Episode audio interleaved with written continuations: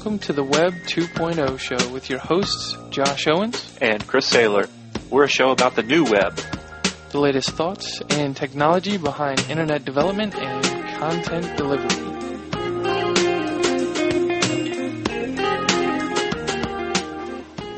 Welcome to episode 20.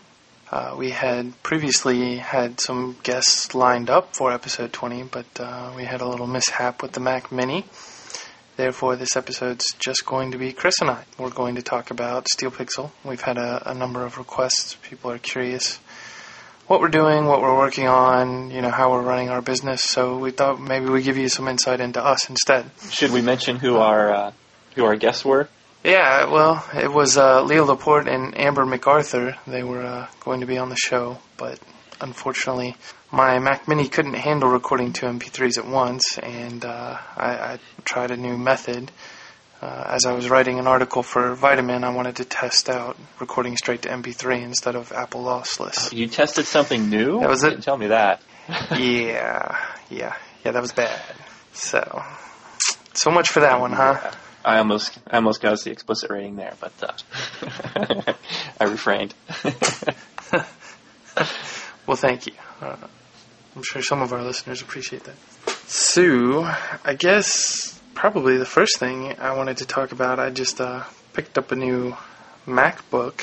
It's kind of cool. I'm, I'm digging it so far. But uh, there was a little interesting thing that happened with it. I went to purchase it on Sunday and uh, got it right before the store closed. And come Monday morning, there's a nice big shiny thing on their website saying student discount you, you get a free iPod Nano with mail-in rebate when you buy any computer.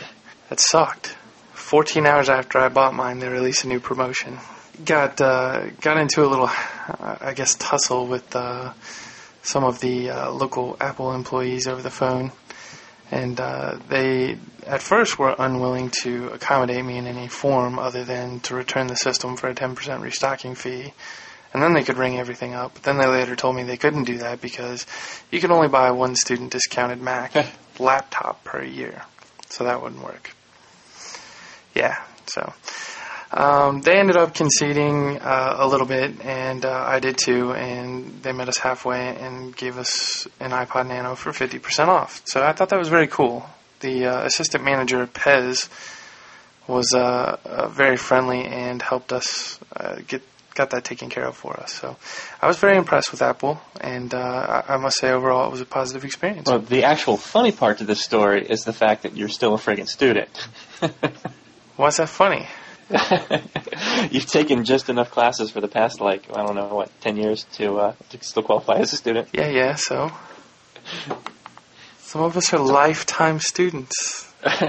lifetime to be learning. Exactly learning Rails, right? Oh yeah, th- that was another thing. We uh, I, I, was recently out in New York and uh, got to meet some of our listeners at the uh, Ruby on Rails workshop with Geoffrey Grosenbach. That was kind of cool.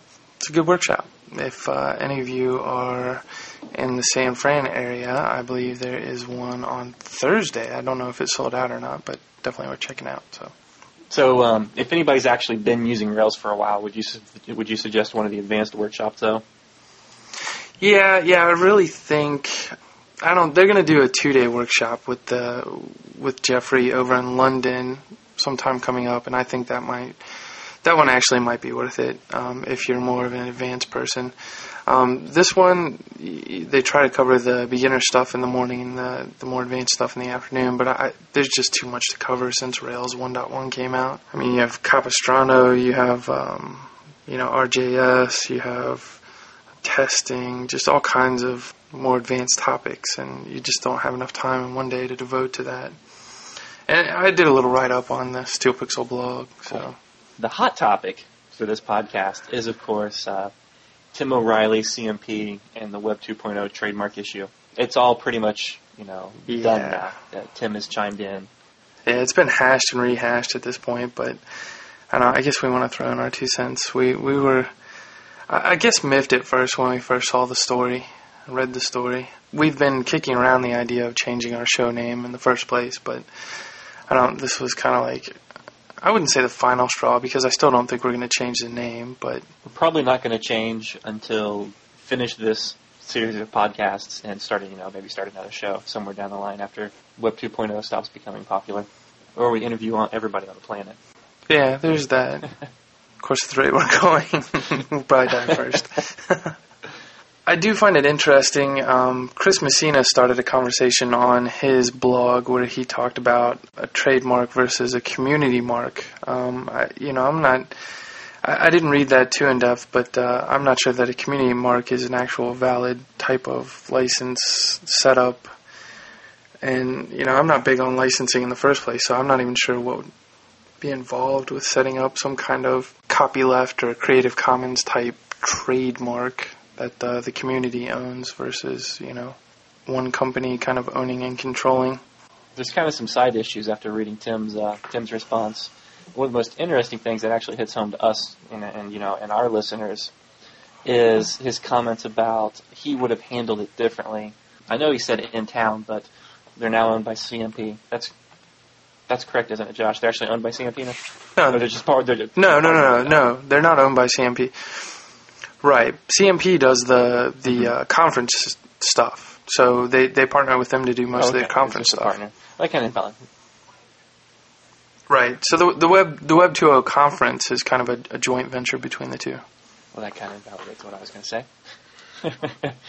well, either way, I, I, think the problem is what you were going to say is that uh, they're they're too big, right?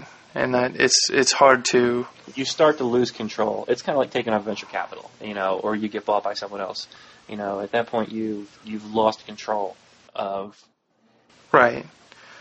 I, I I think that's up to each individual, though. I mean, if you look, if you read Jason Calacanis' blog, he talks all the time about how being at AOL, he still feels like he has a lot of control and actually has input into some of the stuff they do at AOL and still has, you know, the majority control over his staff and, and what they do, um, other than being buried in conference calls. well, of course, it has to do with what uh, of who actually purchases you. I mean, AOL realized that, you know, oh my God, we're a dinosaur and we're dying. um, we have to do something different, or otherwise we're just going to drive and blow away. Right, but so, you, on the flip side, you also have companies like Delicious got bought up, and now Joshua Schachter can't even talk to us without getting like 10 PR reps involved and all kinds of crazy stuff. Yeah, here's a tip: don't sell to Yahoo. It's not worth the money. yeah, anybody who's bought by Yahoo is like uh, the league. You know, the PR department just swoops in and and legal and just forget it. Actually, another interesting comment that Tim posted was about the uh, how he was disappointed in the blogosphere for jumping all over this story and um, ripping O'Reilly apart all over the internet. And I mean, there were some pretty uh, nasty comments out there. I, I will agree. You know, you you have one extreme and then you have the other. That's just it. There's a, and that's actually what makes it great is you have it's a range. Of course, you're going to have people flying off the handle. You always have those idiots, and then you have the people who actually take the time and do well thought out responses but but it's it's you have to look at the collective whole, and the collective whole made a big enough stink to make this an issue, to actually you know bring it to the attention of a um, basically a, you know a, a, giant corporation. You know O'Reilly's not small, CMP is not small. Um, the fact that people can band together and and actually um, have their voice, yeah, get noticed and have their voice heard is is, is absolutely amazing yeah, you have to ignore the few people like the the one idiot that called that called uh, you know Tim a child molester. Well, you know what? You're just stupid. yeah, well, I guess I'm in the same boat. I've been called a child molester for my the sound of my voice. and those those lovely Digg users, we love you all. but his point was that uh, the New York Times posted a story, and that they took the time to fact check and um, understand the story. And while that's that's all fine and great, I, I think when you are mainstream media, you you have contacts at these companies, and when you call and say you're from the New York Times, the folks at O'Reilly don't ignore you. If you say, "Hey, I'm writing a piece," they're going to want to talk to you. Whereas, you know, if I call and say, "Hey, I'm from the Web 2.0 show," they're just going to blow me off. So I, I think it's a matter of we sometimes we aren't able to do due diligence in a story because they don't bother to talk to us. They they don't. We're not worth their time. And again, this goes back to my argument. They might not have ever even done a piece if the blogosphere hadn't been up in arms. There wouldn't have been a piece there, this would have just been another cease and desist letter. Right. So, I mean, we we created the story. And the conference name probably would have changed. Exactly. Yeah. And, you know, uh, the other thing is, Tim coined the term Web 2.0, and they have this conference now. I, actually, I don't even know if he coined the term. I mean, they they claim to have coined it, but I don't know. Some people were uh, saying that there was a prior prior usage of it before. Uh, but see, the whole prior thing does not apply to trademarks. So that's kind of out the door. Oh, really? It doesn't? Nope. Yeah, but they're still claiming first use either way. I mean, as a matter of fact, well, no, as a matter of fact, um, CMP has a trademark on the terms software development in the context of a conference. Again, because they actually have a conference called software development, you know, you and I cannot put on a conference called software development, even though those are, that is the absolute most generic terms you can possibly have in our field.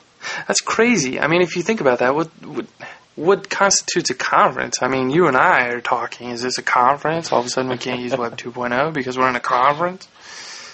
Oh, that's a little insane. But what I was going to say is that uh, they say they're Web 2.0, but and yet when we apply for a media pass, we don't get approved for one because we're not mainstream media enough. That's that's crazy.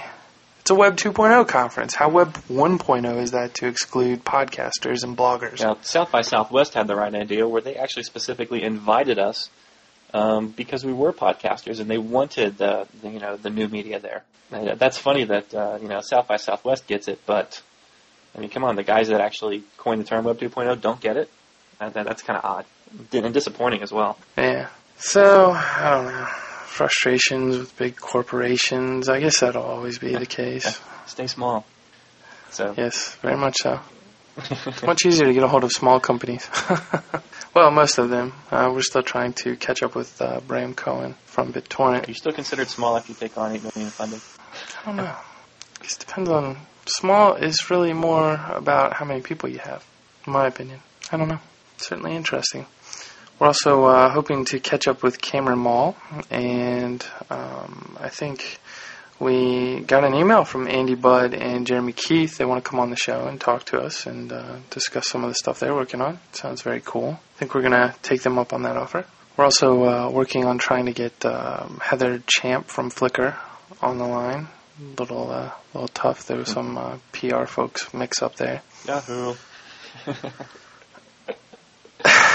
we're going to be interviewing them. I should talk about that. yeah, shh, shh, shh. Speaking of PR, we actually just started Podvine, um, podvine.com, P-O-D-V-I-N-E. Actually, technically, that's advertising, not PR. Well, yeah, same thing, I guess. it, it all falls in that category of something that annoys me to do.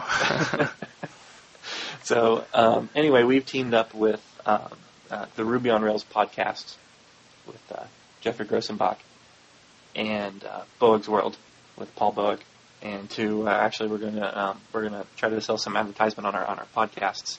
Now, this isn't just your standard, uh, you know, Walmart advertising. right. This isn't just insert some wooden ad onto the front of a podcast and then you get your podcast and you're on your merry way. That's we don't like that feel. It's it's too impersonable. We think it's forcing ads onto the people who listen to our shows, and we don't want to force ads on you. Well, ads that that have absolutely nothing to do with you know with Web 2.0. Right. It's more about just churning out a high volume of podcasts when you get into that kind of advertising model, in my opinion. And you know, while while we have a large pool of listeners for each show, you know, it's not about growing the show just so we get more money. It's more of a fixed rate. It's more of a, you know, here, here's what you get for your money versus a, a cost per impression. I mean, it's a well, it's a you know, so the ads are also pre-approved, um, so it, you know, we actually wouldn't mention anything that we we wouldn't or don't use ourselves. So if you're interested in advertising, let us know. Yeah, info at podvine.com.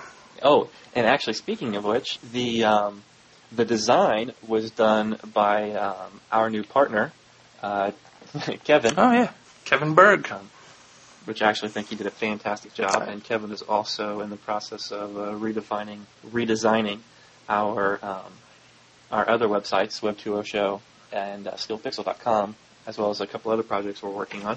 Yeah, yeah, actually, he is, and uh, he's working on Steel Pixel right now. And I must say, I think uh, I I like what he's doing with it. Well, uh, maybe we'll put a put a little teaser screenshot up, just a little partial for for our listeners. Oh yeah, that's a good idea. See what they think. Yeah, not the whole thing, just a small piece. the corner. Yeah. Or maybe a very small screenshot where you can't get much detail. we'll go all 37 signals on them. Oh, you did. You mentioned them. tried. I tried. So tough. I think we should do shots every time we mention 37 signals. That could get interesting. that's that's you mentioned Digg. We could uh, that could be a very dig dig spin on this uh, with the alcohol. Maybe, maybe, we could try different alcohols. We could go for that. We could go for like the top shelf liquors, you know, like cognac and uh, scotch. that could get expensive. As many times as we mentioned thirty-seven signals. oh, there it is. One of uh, one of the interesting things that we're doing with the Steel Pixel redesign, um, you know, we we had our lifetime hosting sale, which is now over. That was that was uh, somewhat of a success, I guess. I, I'm not horribly disappointed with it. I mean, you know, we we kind of accomplished a couple goals with it. But one of the things we've always been a fan of is Kathy Sierra and her um, philosophy of creating passionate users and um, giving back to your customer population. And instead of having an advertising budget, strike that and figure out a way to uh, give it back to your users in, in the form of you know better products. So one of the things we want to do with the redesign is actually when we launch it, we're also going to be increasing the package size on all our packages for everyone. All our current customers and new customers alike. They're going, going to get a free upgrade. Just kind of our way of saying thanks for sticking with yeah. us. I also want to mention that I'm actually working on a on a solution right now to have um, for you developers out there. I'm actually putting up a Subversion. Uh, we already have Subversion repositories right now, but I'm actually putting on a separate server with uh, Apache 2.0, so you can access it through the the WebDAV, and as well as I'm going to set up a Trac. So if you'd like to have Trac. Oh, that's nice. I didn't know that yeah, that's going to be. Uh, I've been looking at the specs for that. It's going to be a pain in the butt to you know to get. It. It's like it requires. There's a ton of requirements, but uh, I'll get it. Yeah, that'll be awesome. Good for development. We can use it for transponder. Yeah, no kidding. Speaking of transponder, we uh, we've made a little bit of progress on it. We've been using it actually since March, and we've been tracking our downloads, and um, we've got it to the point where we can detect duplicate downloads because it seems like iTunes hammers the server for some reason sometimes. I don't, we're not 100% sure why it happens, but um, it seems some clients just don't seem to connect and they just keep reconnecting and trying to get it. So that was definitely uh, one thing we had to get out of the way there. You're seeing like 10 connects in a row, aren't you? Oh, no, dude, the one episode we saw, the the one client tried to connect over 2,000 times. Oh, oh, I want to mention. Um, did anybody else notice who uses FeedBurner?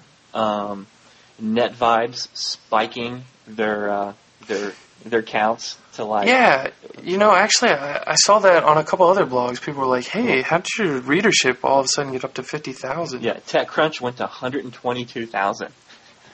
yeah, and we went to like, what do we? We have like 4,500, so we went to like 5,400 or 54,000. 54,000, yeah, order of magnitude. So yeah. I don't know what NetVibes did, but uh, yeah, it sucked. It was fun for a day. and we looked popular. But now uh, we just uh, hacked in country support too. So now, actually, as you download it, we can tag and see which country you're from, get an idea of where our listeners from. Of course, we were very popular in the United States. Um, very very popular over in the UK too. That uh, I, I didn't realize we had a lot of listeners over there. Probably have 300 or so. Oh, cool. It's pretty cool. And uh, the Greg Storey and Jason Santa Maria episode, I, I, I don't know why, but we had over a thousand listeners were tagged from Germany. Really? Yeah. Wow, they should give a conference over there. Yeah, really. Well, apparently they're doing one on an island. Um, I think it's Web 2.1 conference or something. so the transponder's moving along. One of the, I guess, kind of walls that we're hitting with it is how to collaborate remotely on UI design because obviously Kevin lives in New York, I live in Cincinnati, Chris lives in Miami. How do we get together and collaborate to create an actual UI for it? And that's kind of the piece we're stuck on right now.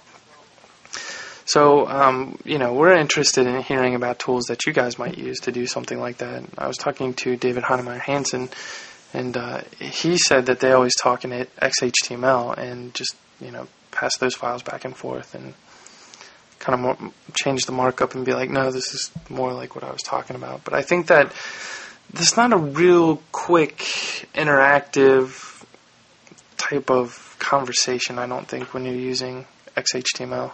We're, we're also working with another client. We're doing some Rails consulting, and they, they mentioned uh, Adobe has a product, isn't it? Adobe Breeze, yeah. Breeze? Is that what it was? That that supposedly allows you to do interactive um, sharing of the desktop, and it allows you to kind of collaborate on UI stuff, from our understanding. But we couldn't actually see it because I, I guess it costs like four hundred dollars a month. Yeah, it's a little pricey. Yeah. So if you guys are doing UI design, we would be most curious to hear how you guys handle it remotely. Um, if you're doing collaboration at all, I, I would imagine that maybe there's not a lot of that happening right now. I don't know. Maybe that's why the there's not a very mature market around it. I guess along those, uh, you know, along those notes, um, we are available for uh, freelance development, design, and consulting. Now that we have a designer on staff, uh, we are now a complete shop. Yes, we are. And and we can. I mean, the the job we're doing now is strictly Rails. They already had designers, so you know we we didn't need design work for that. Or if you just need design and don't need development, you know we we can do any of that stuff. Um, one of the the more interesting things we're working on right now is um, a project that we're we're hoping to get wrapped up here shortly. Uh, it's a, podcast consulting gig that uh, that we're doing for a company called BuySafe. Um, they wanted to put out a podcast about the eBay Live conference, so they contacted us, and we've been working with them to get their their new site up. You know, hopefully we'll have the first podcast up here in the next couple days for them. So definitely post a sh- uh, link in the show notes. That one's been been pretty fun. So I guess we also do podcast consulting on top of just design and development. Yeah, yeah, fell fell into that one. oh, um, well, as, well, as far as podcast consulting goes, you just wrote the uh, you just wrote an article for Think Vitamin. Oh yeah, yeah, I did. Yeah, I think I mentioned that in the beginning. It's an article about how to podcast using Skype, like what we're doing right at this very moment. I detail how to do it on a Mac and how to do it on a Windows PC. Um, the Windows PC is actually a very short piece of that article because it's actually very easy. Um, but I think I prefer doing it on the Mac because we get to record to two separate files and I can tweak my sound levels and your sound levels and get them to match. And it takes a lot longer, but I think in the end you get a much, much higher quality sound. Well, it's it's better to do that do it that way anyway because you're actually on a real microphone, so your sound is is completely different than the rest of us coming in through Skype. So you know, two channels is really a better way to do it anyway. Yeah. And like I said, it takes longer to mix it in the end and uh, sync it all up, but I, I think it's well worth the end product because th- there have been times where, and this is in particular where, you know, I, we started looking at this. Um, in one episode, it was uh, five or six, we were interviewing either Chris Messina or Jeff Barr, and there was this really, really annoying hum and it was actually being caused because my power cables were sitting too close to the mic cables, and it, it was because I had the M audio interface sitting on the Mac Mini. We never actually determined what it was because we ended up separating all the cables. But uh, because we were recording all to one file at the same time, it was all the the audio. There, there wasn't much we could do to fix that. Yeah, learn it. Learn as you go. yeah, little things. Were we going to talk about? Um, I notice you have in here tough spots, failures, successes. Yeah, yeah, I do. what did you have in mind for that? Uh, Jason Fried always talks about. Uh, there we go again. That would be another shot. but he always talks about uh, failing in obscurity. You know, the the nice thing about no one knowing about you or your product is that you can fail and only affect a few people. And I think that's that's kind of been the case with us. Um, we've actually run into kind of a rough spot with our server the last couple weeks, and we we believe it, it's actually a memory management problem, um, possibly on the 2.4 kernel. So we decided that uh, we wanted to upgrade to a 2.6 kernel.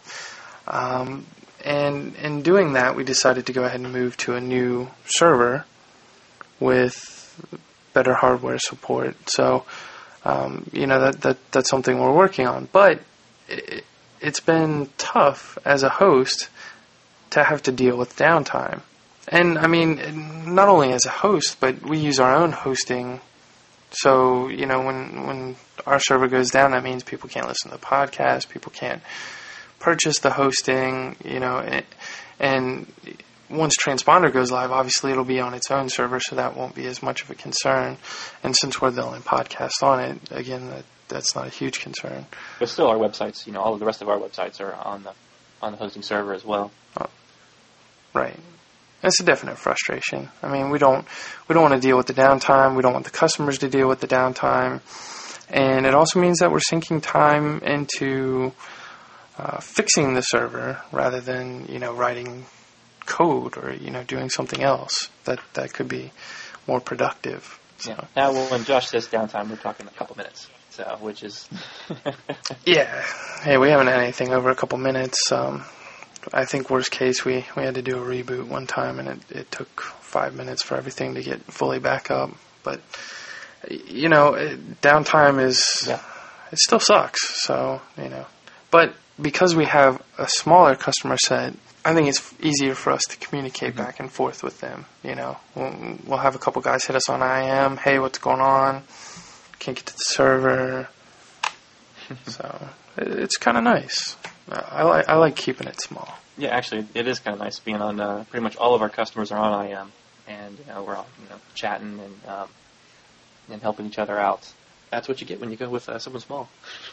one of the, I guess, one of the nice things we can talk a little bit about tools too. We've been using um, Campfire. We love Campfire. we're actually getting ready. We're contemplating uh, upgrading to a pro account because, I mean, since we've started using it, it's become a staple to our business. I think uh, two of the main things with Campfire is, um, first of which is you can actually search your archives. So right, and the fact that it keeps archives. So you know. Oh yeah, exactly. I drive home, I can hop back on and see what you and Kevin were talking about while I was gone.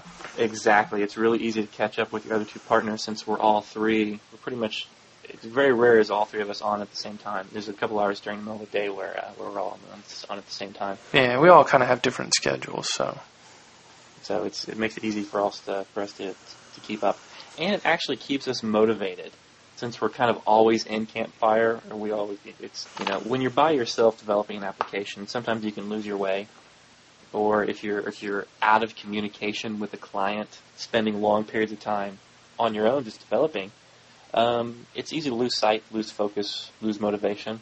Well, we use um, we use Basecamp as well, and and the, the, commenting feature there also keeps keeps you connected with your client. Um, right. So both those tools together have really helped us uh, keep us you know keep us connected. Yeah, I agree. Certainly been been a definite help in that regard especially uh, you know with Basecamp, it's like ah crap, I sent a file and I emailed it and I forgot to CC so and so. Well, we were kind of running into that because we are uh, we're sponsoring the Rails Day contest. Right. I forgot about that. That's the whole reason we got the Nano, um, which actually is going to be a four gig Nano now instead of a one gig since we got a discount from Apple. Thanks, Pez. Um, yeah, so we're sponsoring the Rails Day contest, and Um, we've been going back and forth with them. Uh, we're also going to be participating, so we've been kind of concerned about, you know, what are, what are people going to think ethically, and we've been assured that even though we're donating a prize for people to win, that the judging happens independently and anonymously, so they don't see, you know, which team did the work. They only see the product once it's finished. And the and, and we're not actually going to be able to win our own prize. Yeah. Because our prize is specifically designated for the best one man team. Well, one of our prizes. Oh, one of our prizes. Right. But the other one, yeah, we all have iPods, and that's you know one of the reasons we chose to go with an iPod is because we find it such a great tool. But um, yeah, the other hosting, we're going to give a hosting for life package to the best one man team. Um, we think it's important to encourage people to utilize Rails in a one man environment because we think it it's very conducive to that. You can do pair programming, you can do group programming, but I also think it excels with just one person. Um, but I don't think it excels to the point where a one man team can keep up with a three man team in a 24 hour Especially period. not if you have a, a designer as well. Usually you're good and you're better in one thing than in the other. So. Right.